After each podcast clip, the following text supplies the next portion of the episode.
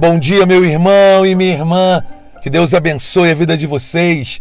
Vamos ouvir a palavra de Deus com muita alegria através do Evangelho do Dia.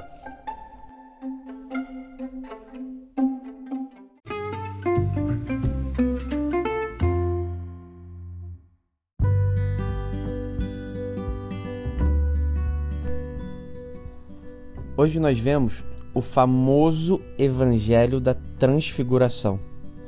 O Evangelho onde Jesus leva os seus, Pedro, Tiago e João, ao alto do monte e lá se transfigura, mostra a sua pessoa, sua face gloriosa aos seus discípulos. Ali ele se encontra com Elias, com Moisés, e os discípulos ficam espantados, surpresos e falam para o Senhor: Senhor, vamos ficar aqui. Meu irmão, minha irmã, obviamente, nós vamos contemplar a face gloriosa do Senhor quando estivermos no céu. Quando lutarmos, nos esforçarmos, chegarmos no céu, nós vamos contemplar a face gloriosa do Senhor e também no dia da sua vinda.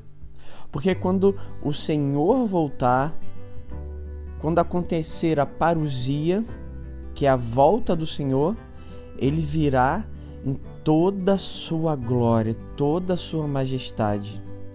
Porém, nós já podemos tocar e contemplar na glória do Senhor aqui nessa terra.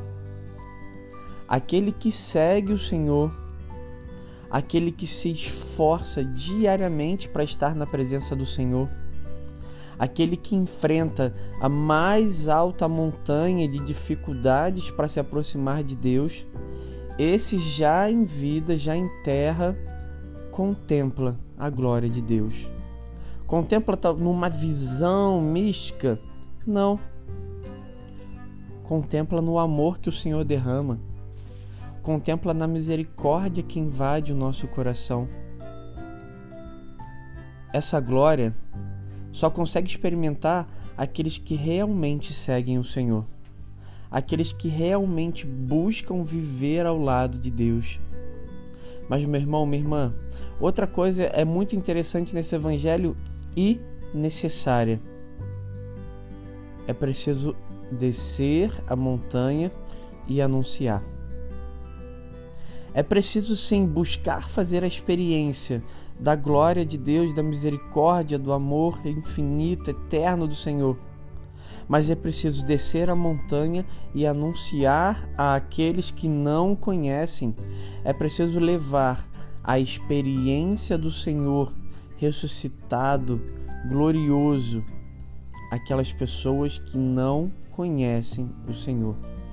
Por isso que no dia de hoje possamos pedir a graça ao Espírito Santo de Senhor, dai-me a coragem de te anunciar.